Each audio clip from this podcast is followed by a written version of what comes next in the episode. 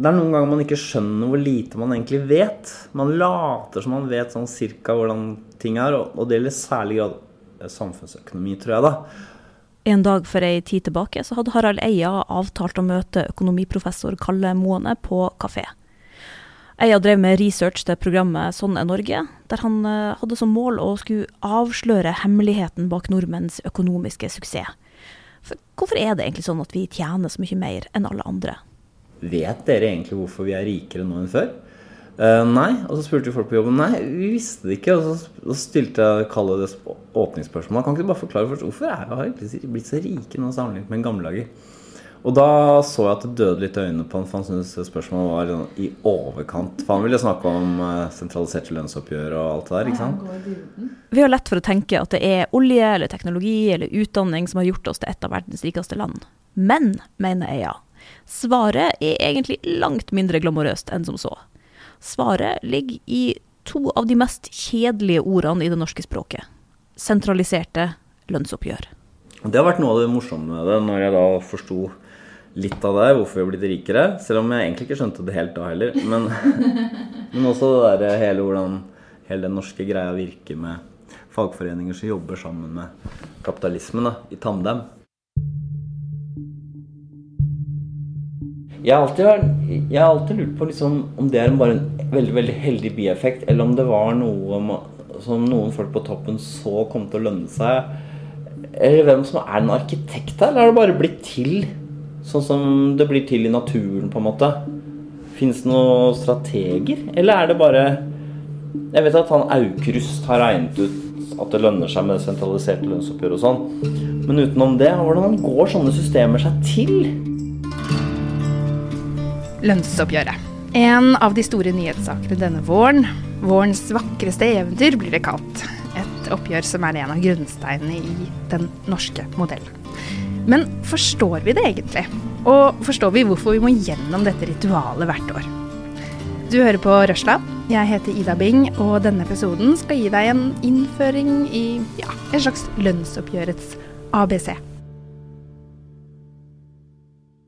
Og de som skal hjelpe oss på veien mot å bli lønnsoppgjørseksperter, det er dere, Roger Bjørnstad, sjeføkonom i LO, og Øystein Dørum, sjeføkonom i NHO. Velkommen hit. Takk. Takk. Vi starter liksom med deres tittel, tenkte jeg egentlig.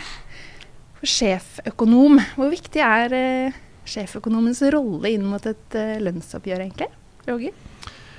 Ja, det varierer jo. Eh, I år så er det jo faktisk riktignok et hovedoppgjør, for vi har toårige tariffavtaler. Eh, men det er forbundsvise oppgjør. Så det betyr at eh, LO og NHO har en litt eh, mindre sentral rolle. For det er ikke dere som sitter liksom altså rundt forhandlingsbordet? Når eh, LO og NHO forhandler, så sitter vi faktisk eh, rundt forhandlingsbordet. Og det er sånn at eh, vi begynner ganske bredt med et stort forhandlingsutvalg. og så etter hvert som det tilspisser seg, så går én og én ut av rommet fra hver side, helt til det bare er uh, Hans Christian og Ole Erik som, uh, som sitter igjen. Men uh, vi er med til det ganske bitter end, Øystein. Inn mot siste natta. Men så mm. må bøndene forlate brettet. Det er, ja. Sånn er det. Fordi altså, Da vi inviterte dere hit, så var det med et lite forbehold at vi ikke skulle liksom, legge oss for mye opp i hvordan årets lønnsoppgjør kommer til å se ut. Hvor dumt er det liksom å begynne å spekulere før forhandlingene er i gang, egentlig? Jeg er jo en fersking i dette gamet, bare vært med i tre år. Men jeg har i hvert fall fått lære at når forhandlingene pågår, så er det det som da, da, skjer det i rommet, og ikke utenfor det rommet.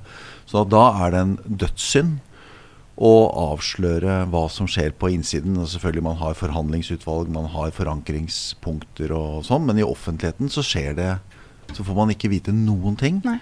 om det som skjer eh, på innsiden. Og det handler jo om at eh, man ikke ønsker diskusjon om de posisjonene man tar i offentligheten. Og slik er det jo i alle forhandlinger, at det er hemmelig inntil det foreligger et resultat. For det er litt sånn, Man får inntrykk av at det, da er det litt hellig, det rommet. Hva som skjer inni der. og det, ja, Hellig og hellig. Det er i hvert fall det er i hvert fall viktig, og, og, og noen og hver kan jo kjenne på det ansvaret at vi, vi sitter jo og forhandler på vegne av altså arbeidstakersiden på vegne av egentlig millioner av arbeidstakere, om enn ikke direkte, men fordi det LO og NHO blir enige om, når det er vi som forhandler, legger sterke føringer for lønnsveksten i hele samfunnet. Og det er jo et betydelig ansvar å ha på sine skuldre. Absolutt. Du vet at uh, vi skal jo prøve å finne fram til kompromisser. Og uh, det har store konsekvenser hvis vi ikke gjør det. På det tidspunktet så har jo vi allerede varslet et streikeuttak som regel.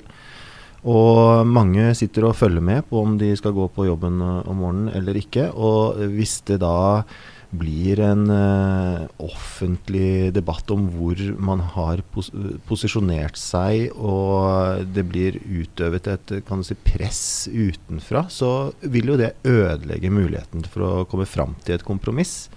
Uh, så det er svært viktig at uh, man lar forhandlerne forhandle. Mm. For det er jo dette med at man, hvert forbund har sine krav også som de leverer inn. Og jeg opplever at det er litt sånn, det er jo hemmelighold rundt de kravene, og du skal ikke avsløre noe i forkant hva man har lyst til å bringe til bordet.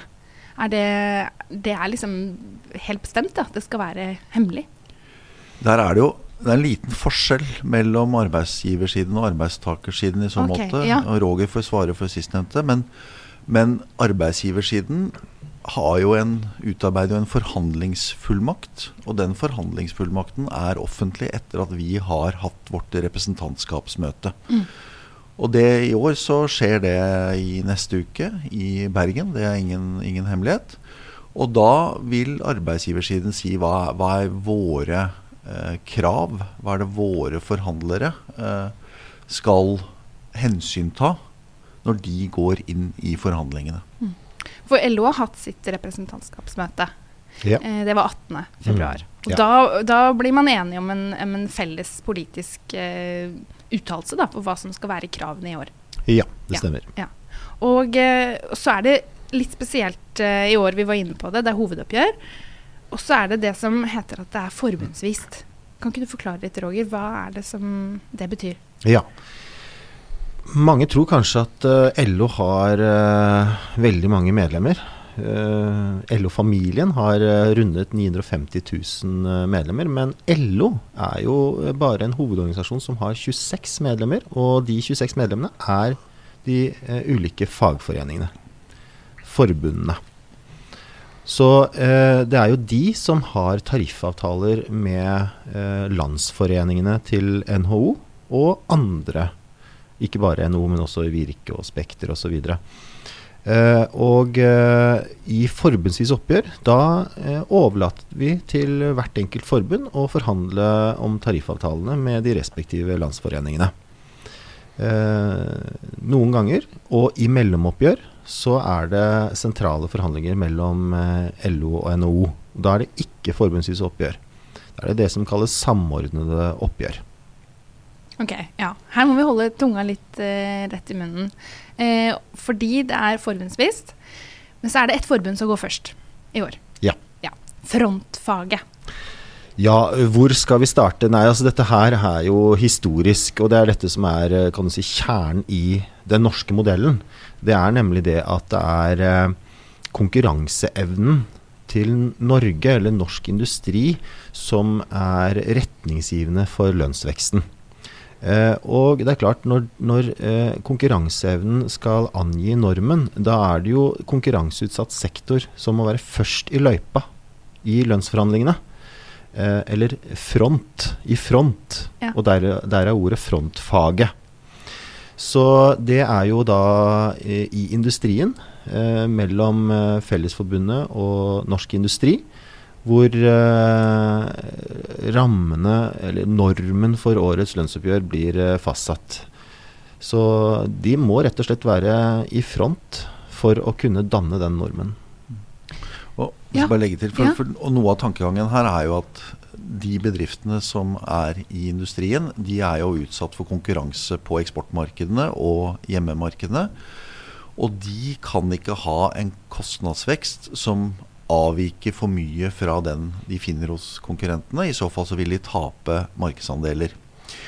Eh, og det ville hjelpe de bedriftene lite hvis de lyktes i produktmarkedene, men så tapte de kampen om arbeidskraften på hjemmemarkedet hvis andre deler av økonomien, les stat og kommune, les andre private sektorer, hadde en lønnsvekst som de ikke kunne henge med på. Og Derfor så har vi den, den enkle tankegangen at det er de som har skoa på, som er utsatt for konkurransen, som legger rammen for hva de tåler av lønnsvekst, og da også hva økonomien tåler av lønnsvekst. Så i år, siden frontfaget går foran, og det er industrien, så legger de egentlig eh, veldig mye av rammene for hvordan de andre eh, ender opp med sine oppgjør?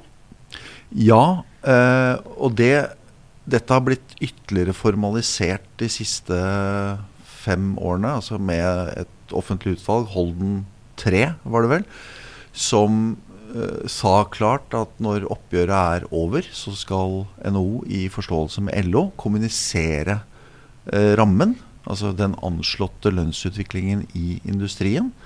Og så skal andre oppgjør bruke det som norm. Og så er det klart at vi har uh, fri lokal lønnsdannelse i Norge. Så det er jo ikke sånn at alle eh, nødvendigvis får akkurat den samme, samme lønnsveksten. Men det, men det, tallene viser, er at for brede grupper så har den modellen virket disiplinerende. Og, og det kommer vi kanskje tilbake til. Så, og, og, det har også gitt gode resultater for norsk økonomi. For det er jo, det er jo tall som er viktig her, og det er noen brikker vi må få på plass. fordi dette med TBU-tallene, Teknisk beregningsutvalg sine tall. For de kom 17.2 og viste da en lønnsvekst fra 2018 til 2019 på 3,4% Og så viser tall fra SSB en lønnsvekst for økonomien samla sett på 3,5% For meg som ikke er eh, talleksperten, og man får med seg disse TBU-tallene, men hva betyr de for lønnsoppgjøret? De gir vel en, et utgangspunkt? Det var jo fjorårets uh, lønnsvekst. Uh, og for å gjøre det enda mer komplisert, så ble jo LO og NHO enige om å anslå en ramme på 3,2% i fjor. Så det ble, eh, fasiten viser litt høyere lønnsvekst enn det vi trodde.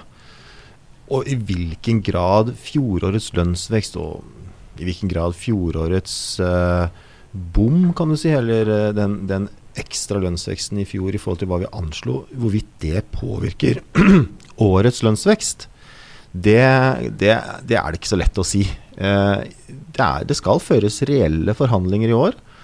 Og eh, hva man legger vekt på i de forhandlingene, det er ikke mulig å dekomponere eller å si at eh, så og så mye av lønnsveksten kan spores tilbake til at oppgjøret i fjor ble så og så dyrt, eller at anslagene for prisveksten er så og så høy, eller at konkurranseevnen har utviklet seg slik og slik. Det er, et, eh, det er rett og slett eh, et helhetsperspektiv som mm. legges til grunn i, i, forhandlingene.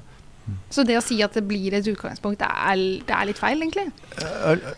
Hvis jeg kan få, få utdype bitte lite grann altså på, på, to punkter. Det, det ene er at eh, det, vi, det, vi, anslår når oppgjøret er over, det er jo lønnsveksten for industrien.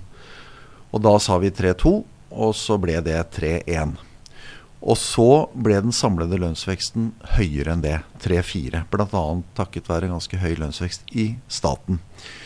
Og, og, og dette kan ses på, på to måter. Hvis, hvis, det er slik at eh, andre oppgjør, eller det vi kaller følgefagene, stat og kommune og andre ja, Etter front? Etter ja. front, ja. Ikke, ikke etterlever nordmenn så holder jo ikke den modellen. Altså den modellen som vi mener er god. Og motsatt så kan man si at hvis vi bommer, jeg og Roger ja, er bommer, bommer på anslaget Det er jo en film, jeg og Roger. Men, men hvis vi bommer på, på anslagene våre, og kronisk undervurderer lønnsveksten i industrien, Eh, samtidig som andre oppgjør følger våre anslag, så vil jo ansatte i stat og kommune si at sorry, men denne modellen tror vi ikke noe på. Mm. Er, denne rammen er ikke vi, vi, kan ikke føle oss bundet av en ramme som ingen andre føler seg bundet av heller. Så det er jo en, en, en, en skjør eh, mekanisme i så måte. Men, Men når du sier bom, Roger, så tenker jeg ok, bommer vi med en tiendedel? Det er peanøtter for oss som har jobba med makroøkonomisk anslag en stund. altså. En som ikke har jobbet med makroøkonomisk anslag, men som har prøvd å forstå lønnsoppgjøret, det er Harald Eia. Han har jo sett at det, styrken i den norske modellen det er at den er gjennomsiktig. Fordi næringsliv og arbeidstakere de må se hverandre i kortene, sier han. Men han er også veldig overrasket over hvor rått det norske lønnsoppgjøret kan være. Alle parter får et veldig godt bilde av hvordan det er, og så vet man ok, vi tåler 3 eh, i år. Ikke alle eksportbedrifter tåler det. Noen kommer til å gå konk. Det er jo sånn usentimentalt herlig ved det, og rått, syns jeg. Og det tror jeg LO, sånn som jeg har forstått det, skjuler litt. De skjuler hvor usentimentalt Det er sånt ord som hele tiden går igjen. Hvor lite man bryr seg om at en del folk Eller man bryr seg om det, men man velger å knuse noen egg. Uh, Daukjøttet skjæres bort hardt og brutalt. Og det syns jeg var så gøy. Var det en eh, altså sånn Ja, helt nytt for meg. Ja. Helt fullstendig nytt for meg. Ja. At det, de, det sentraliserte lønnsoppgjøret, hvor utrolig gunstig det er for uh, å holde næringslivet vitalt og intakt. Dere klarer dere ikke på markedet i det tøffe kapitalistiske markedet som vi har laga takket være dette samarbeidet mellom LO og NHO. så det er merkelig nok så sitter man igjen med en følelse av at eller vi er, vi er sånn sentimentale på de gamle måter å drive ting på sånn. Når vi i virkeligheten er hypermoderne. Så det er også en interessant ting ved det. Men det var helt nytt for meg at eh, fagforeninger gjør næringslivet og kapitalismen mer vital. Er dere enig i beskrivelsen, sånn umiddelbart? Tanker? Ja. Nei, altså han, han, eh, han, setter jo fingeren på et kjempesentralt punkt i den norske modellen, egentlig. Eh, det er jo ikke sånn at vi skal la den minst lønnsomme arbeidsplassen bestemme lønnsveksten vår. Det ville jo vært eh, kjempeoppsiktsvekkende. Eh, tvert imot så har vi gått lenger enn alle andre land til å tenke motsatt. Eh, at det er de mest lønnsomme arbeidsplassene som skal bestemme lønnsveksten vår. Så Sånn sett så har han rett i at vi med en sånn strategi faktisk bidrar til også å nedlegge ulønnsomme arbeidsplasser. Mm. Eh, men da har vi sagt at eh, vi må ha et eh, godt inntektssikringssystem, altså et godt trygdesystem, et uh, nettverk som fanger opp folk som mister jobben, fordi de skal uh, omstille seg til det høyproduktive arbeidslivet som, uh, som vi har målt lønnsveksten etter. Og dette har vist seg å være den beste samfunnsorganiseringen av alle vi kan sammenligne oss med. Fordi den har både bidratt til høy økonomisk vekst og velstand, Samtidig som det har gitt eh, et godt sikkerhetsnett og en eh, sosial bærekraft. Mm.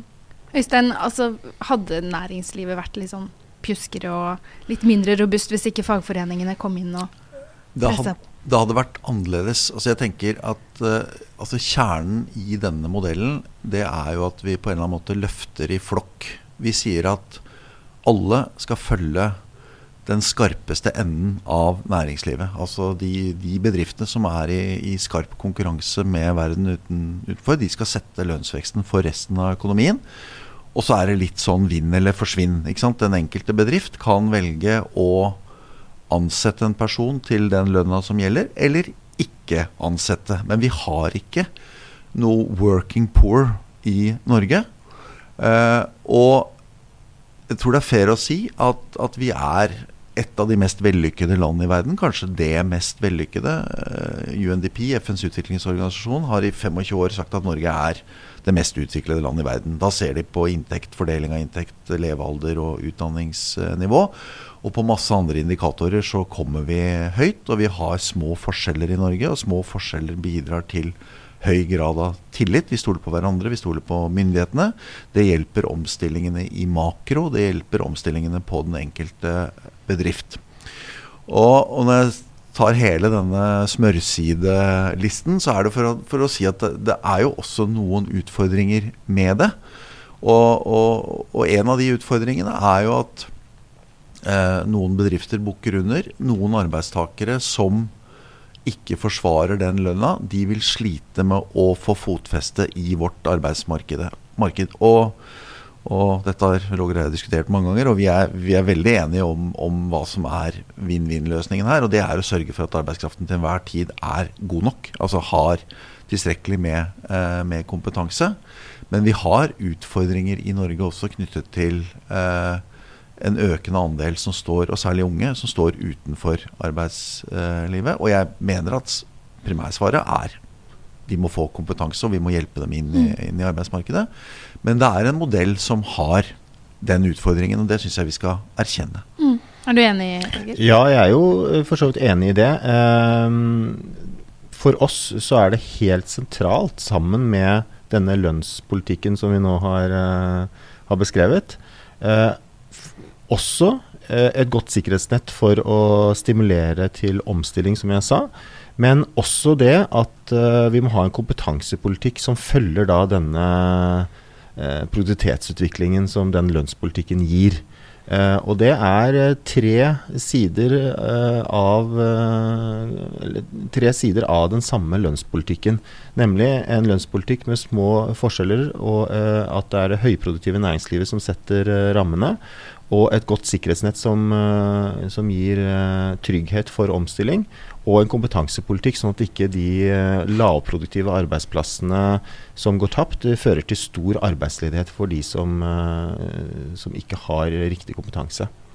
Dette er jo også en del av det som har vært LOs tariffpolitiske uttalelse. Dette med omstilling og bevaring av arbeidsplasser når man ser en utfordring med, med klima f.eks. Dette er jo da krav som også blir forbundet sine krav, som de leverer. Men det jeg lurer på, det er disse kravene, hvor kommer de fra? Er det fra, fra gulvet og til tillitsvalgt, og som leverer det videre? Kan ikke du beskrive litt hvordan disse kravene blir liksom etablert? Ja, det er jo et godt spørsmål. Eh, jeg er også relativt kort fartstid i LO og i lønnsoppgjørene. Eh, Øystein og jeg ble jo ansatt omtrent eh, samtidig. Men, og, og, det jeg har lært meg i løpet av disse tre årene, er at LO-familien, den er stor. Uh, beslutningsorganer og møteplasser er mange. Forbundene de eh, møter ukentlig i LO gjennom forbundslederne i sekretariatet. Vi har representantskapsmøter, eh, og vi har en rekke møteplasser på, på avgrensede områder. Det er jo jeg som har uh, ført i pennen uh, liksom utkastene som, det, som, har ledet fram til den tariffpolitiske uttalelsen. Så det er jo kan du si et uh, sentralt bidrag, men hvor forbundslederne har sittet i det som heter inntektspolitisk utvalg for å ja, for å bringe inn synspunkter fra sine medlemmer, og fra sine tillitsvalgte og fra sine forbund. Eh, så det, det, går ikke an å svare kort på hvordan disse kravene, eller hvem som har bestemt at kravene skal, skal bli akkurat sånn. For det er, det er, eh, nettopp det. Det er dugnadsarbeid. Og forhåpentligvis så har vi rigget oss sånn at vi klarer å målbære uh, de oppfatningene som, som, rører seg hos medlemmene. Jeg vet at forbundene gjennomfører Eh, medlemsundersøkelser i forkant av hvert lønnsoppgjør for å lodde stemningen og høre hva som er viktig for dem. Krav de skrives ned, de leveres, partene møtes ved forhandlingsbordet. Hvis vi skal bare få forklart litt igjen den stemninga, for det syns jeg er spennende, Øystein, rundt et forhandlingsbord. Mm. Eh, der har du sittet. Kan ikke du beskrive litt hvordan, hvordan det er?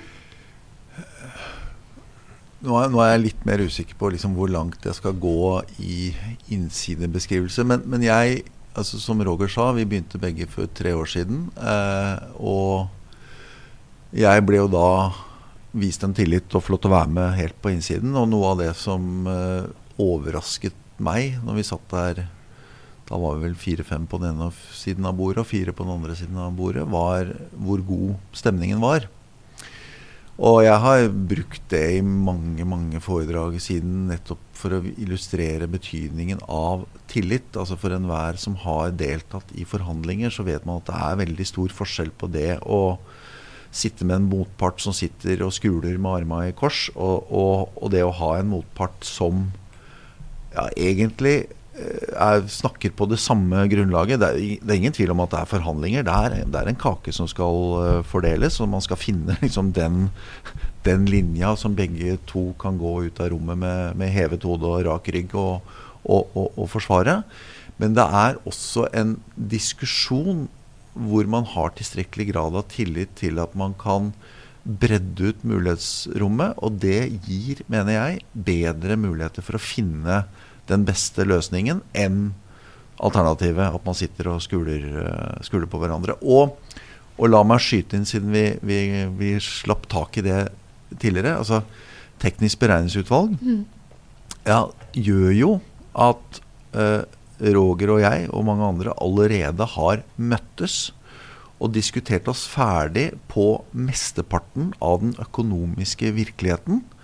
Så det temaet bringes ikke inn i forhandlinger. Vi sitter ikke og krangler om prisveksten i år blir dette eller dette, eller om lønnsveksten i fjor var det eller det.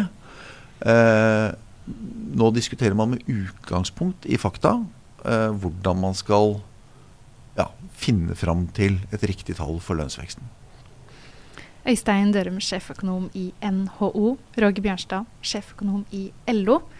Tusen takk for at dere var med her i Røsla ga oss en grundig innføring i lønnsoppgjøret. Og så er det faktisk Harald Eia som skal få lov til å avslutte sendinga vår med en aldri så liten hyllest til fagforeningene. Kapitalismen før fagforeningen kom på plass i Norge, det førte til enorme klasseforskjeller, selvfølgelig. Så det, lå, det var vi der, det var glemt litt. Grann. Så et, et, samfunn uten sterke fagforeninger ville ikke være, være, en økonomi som ligna mer på litt sånn ikke-vitale kapitalistiske økonomier med masse familiedrevne bedrifter og sånn, mm. sånn som jeg tenker på Sør-Europa. da, mm. Mer som Hellas, la oss si det. Mm. Elendige familiedrevne selskaper. Men i tillegg så ville vi selvfølgelig hatt mye større forskjell mellom folk. Og så dette landet ville vært helt ugjenkjennelig.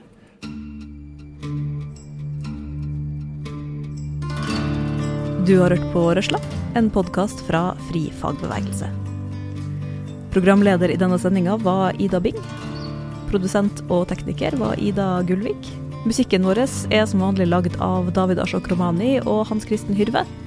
Hvis du likte det du hørte, fortell om oss til en venn, eller legg igjen noen stjerner og en anmeldelse i Apple sin podkast-app. Og husk, lytt til Røsla, der du hører på podkaster.